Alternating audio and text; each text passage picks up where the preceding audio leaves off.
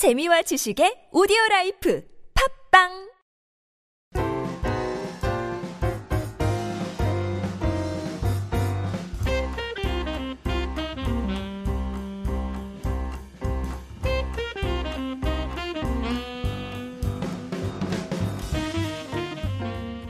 안녕하세요. 안녕하세요. 수경쌤입니다. 아리입니다. 은하입니다. 허부십니다. 정원입니다. 네, 오늘은 포트폴리오를 어떻게 만드는지, 혹은 포트폴리오가 뭔지, 뭐 이런 얘기를 좀 해보려고 해요. 미술 대학이나 뭐 취직을 하려거나, 그러면은 포트폴리오가 필요하다고 하잖아요. 포트폴리오 뭔지 아세요? 분산 투자? 뭐라고요? 경제학도잖아.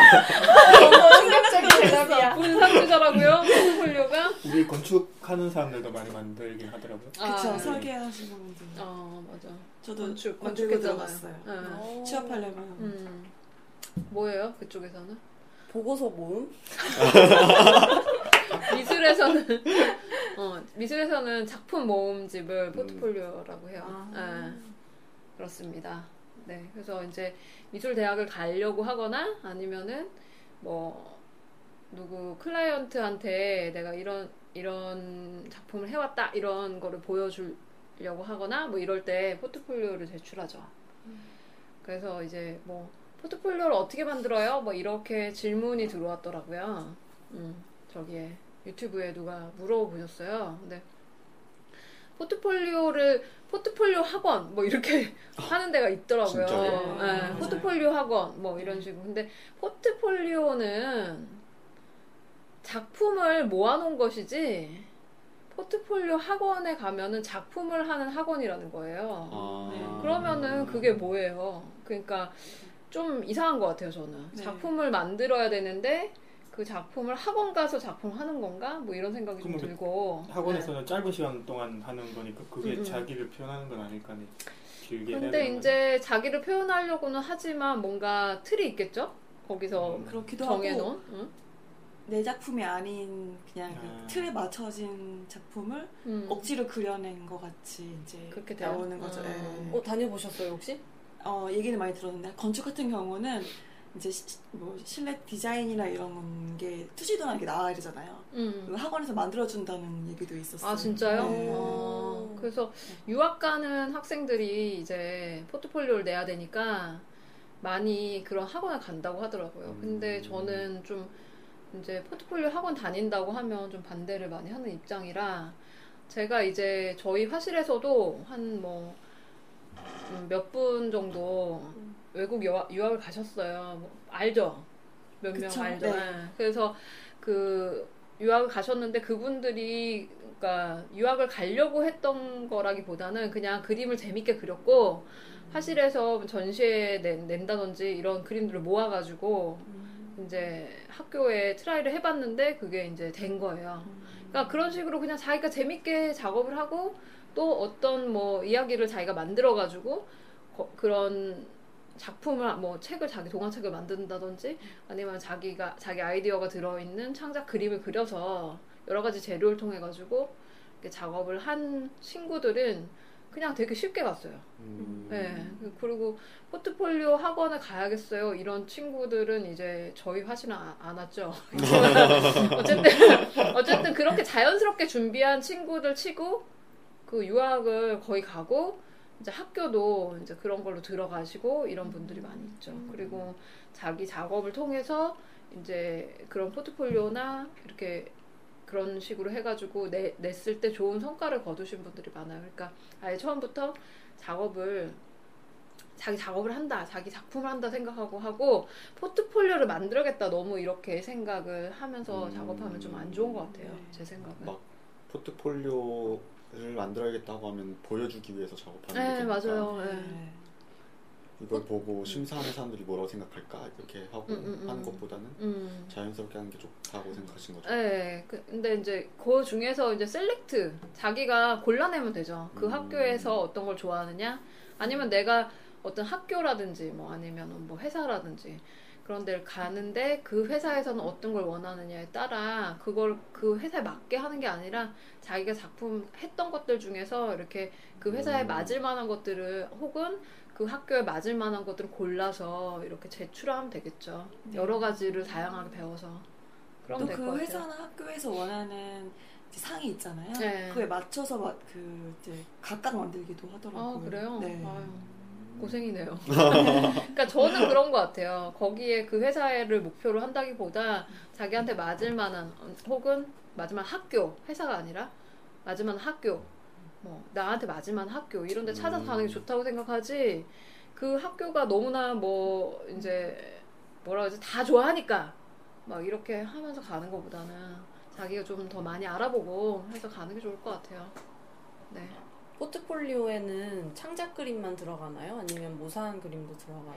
모사한 그림은 뭐 낼, 내면, 낼 수도 있는데 모사한 거라고 명시를 하고, 그 다음에 대부분 이제 드로잉을 많이 보죠. 드로잉을 이 사람이 얼만큼 그림 그리기 능력이 있는지 그런 거를 많이 보는 것 같아요. 그래서 드로잉 한 장만 가지고도 사실 알 수 있는 게 되게 많거든요. 어. 음. 네.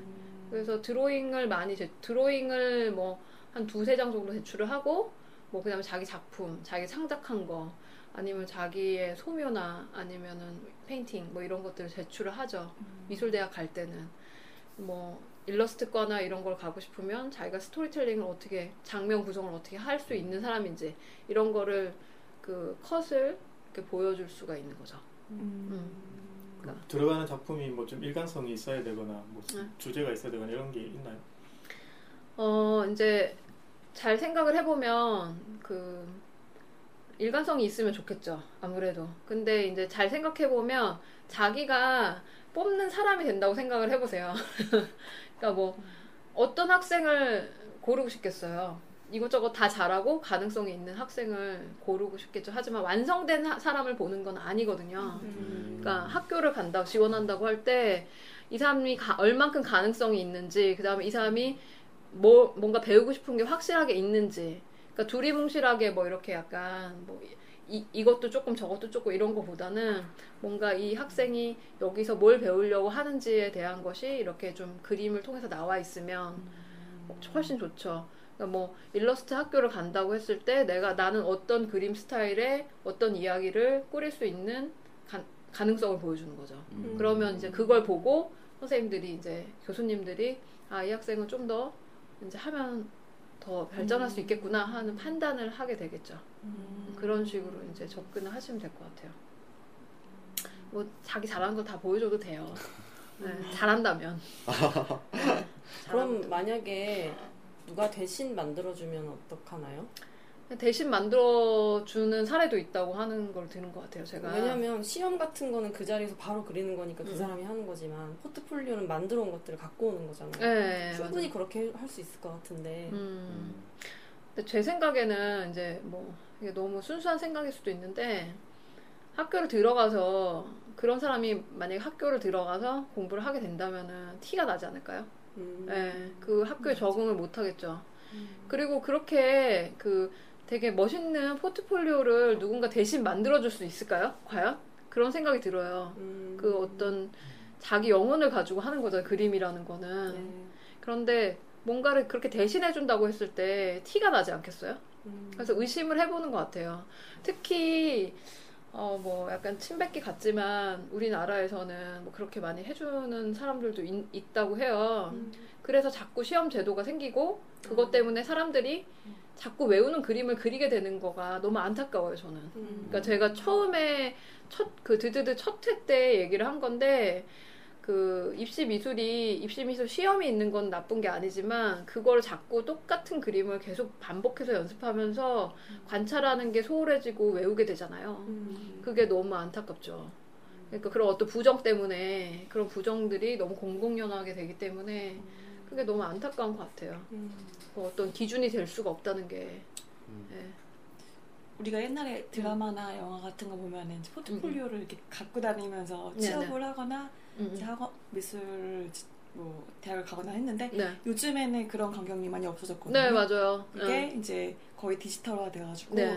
파일로 제출을 하거나 거의 파일로 네, 제출하죠. 네. 네. 그게 미술계에서도 그렇게 되는 네, 거고. 네. 그래서 저도 이제 전시를 만약에 하려고 했을 때 뭐 포트폴리오를 보내달라 하면은 이메일로 다 보내드리죠. 음, 네, 네. 디지털로 그냥 사진으로. 네. 저는 궁금한 게 음, 건축들 건축 포트폴리오는 대부분 2D 네, 근데 이제 디- 미술 같은 거는 질감이나 색감이나 이런 표현들이 네. 디지털화 됐을 때 그거를 음. 어, 잘 읽힐 수 있을까 하는 좀 우려가 약간 되거든요. 어, 맞아요. 네. 그런 게 좀 있는 것 같아요. 그리고 뭐 약간 사진빨이라 그런 게 있을 수 있어. 가지고 그러니까 뭐냐면은 이제 뭐 어, 입체 작업이나 뭐 이럴 때는 음. 사진을 어떻게 연출하냐에 따라 네. 되게 달라 보일 수 아. 있고 네. 하지만 이제 그런 거 이제 그런 어떤 자기 개념이라든지 이런 게 충분하고 이런 어 어떤 그림만 띡 제출하는 게 아니라 이제 그 작품에 대한 어떤 자신의 작가 노트라든지 자- 작품 배- 개념을 설명하는 그런 게 있어요. 네. 그런 거를 이제 또 하게 되, 기 때문에 또 부수적인 그런 설명이 또 들어가죠. 음. 그래서 그리고 또그 회화 작업도 마찬가지예요. 색감이 완전히 다 표현되진 않아요. 근데 그걸로써 보려고 하는 게 아니라 어떤 그 사람의 어떤 그런 어떤 작업을 하고 있는지 그냥 대충 보려고 하는 거죠. 그게 아. 전부는 아닌 것 같아요. 또 뭐 시험마다 면접이 있는 학교도 있고 네. 뭐 비중이 예, 다. 달라요. 네. 뭐, 뭐 시험을 크리틱 시험을 보는 학교도 있고 뭐 이래가지고 예, 다르더라고요 그런 거는. 뭐100% 프로, 포트폴리오만 가지고 뽑는 데는 뭐 네. 없겠죠? 네, 없죠. 우, 우리나라에는 많진 않은 것 같아요. 예. 그랬으면 좋겠어요 저는 근데 포트폴리오만 가지고 그래야 이상한 네, 습관들이 좀 그렇게 없어질 되면 것 아리스, 같아. 그러니까 말씀 우려했던 네. 것처럼 예, 100% 포트폴리오만 본다면 누가 해줄 수도 있는데 네. 시험이 그게 약간 비중이 있다면은 예. 완전 잘하는 사람들이 시험 못볼 수는 없잖아요. 그러니까 예, 근데 이제 시험이라는 건또 운이니까 음. 예, 음. 그때 그때 상황이 있고 그래서 좀 실력이 그러니까 시험 저는 학교에서 보는 그러니까 미술 대학을 들어가기가 되게 어렵잖아요. 네. 근데 저는 그게 좀 약간 저로서는 조금 이해가 안 가는 부분이 뭐냐면 아, 그러니까 입시를 해야지, 그러니까 어, 일정 정도의 자기가 나름대로 미술을 공부하는 방식이 있고 그거가 좀 접근이 쉬워야 된다고 생각을 해요. 근데 미술 대학을 가기 위해서 입시 미술을 2년이나 3년 정도 동안 해요 학생들이 네. 고등학생들이. 네. 그, 그, 그거에 대한 시간과 돈을, 비용을 지불해야 되잖아요. 네. 근데 그게 그렇게 해서 어떤 정형화된 틀에 맞춰서 이렇게 한다는 것이 저는 조금 그래서 음, 아예 그림을 안 그리고 뭐 그냥 비실기로 뽑는 학교도 있는데 그것도 또 저는 또 그래요. 왜냐면은 음. 제가 그림을 가르쳐 보면 비실기로 저희 화실에 이제 와가지고 비실기로 학교 대학을 들어갔대요. 그래서 그림 공부를 하러 온 거예요. 저희 화실에서. 음. 근데 그러면 이 사람들 또 너무 이상이 높은 거예요. 빨리 잘하고 싶어. 아, 근데 빨리 잘하는 건 없어요. 음. 예. 그래서 입시 미술을 그렇게 정형화되게 좀 안 봤으면 좋겠는 생각은 있는데 그 대안이 뭔지는 모르겠어요. 솔직히 저도. 그러니까 뭐 어쩔 수 없는 거기도 하겠지만 조금 안타까운 부분은 있죠. 모순이 있는 것 같아요. 예. 네. 얘기 할 얘기 다 했어요? 저도 포트폴리오를 만들어 보고 싶다는 생각이 들어요. 나 예. 인생 포트폴리오 만들면 되죠. 인생 네. 포트폴리오. 뭐 아. 어디 꼭 내지 않더라도 네. 나중에 음. 아 내가 이런 그림들. 그렸고 음. 내가 이렇게 네, 변화했구나 이런 거 네. 한번 정리해 보고 싶은 마음이 맞아요. 들었어요. 그냥 저는 여행 갔다 오면 항상 포트폴리오처럼 만들어. 어, 요 작품집을. 네. 어. 음. 그런 것도 좋은 것 같아요. 음. 뭔가 자기가 한 번에 이렇게 정리해서 볼 수 있는 거니까. 네. 네, 좋은 것 같습니다. 항상 하고 계시잖아요. 아, 블로그에서 항상 보여주고 블로그. 자랑 좀 한번 하세요. 아니에요, 그런 거 하지 마. 잘려. 네, 어쨌든 갑자기 썰렁해졌잖아요. 네, 그래서 포트폴리오에 대해서 많이 고- 어, 궁금해 하셔서 한번 네. 얘기를 해보게 됐어요. 포트폴리오는 거창한 것이 아니라 그냥 자기가 그림을 재밌게 잘 그리고 있으면 혹은 자기 창작 그림을 하고 있으면 언제든지 낼 수 있는 그런 거예요. 음, 네. 너무 거창한 생각 안 하셔도 될 것 같습니다. 네. 네. 그래요? 아니, 지금 생각해 보면 네.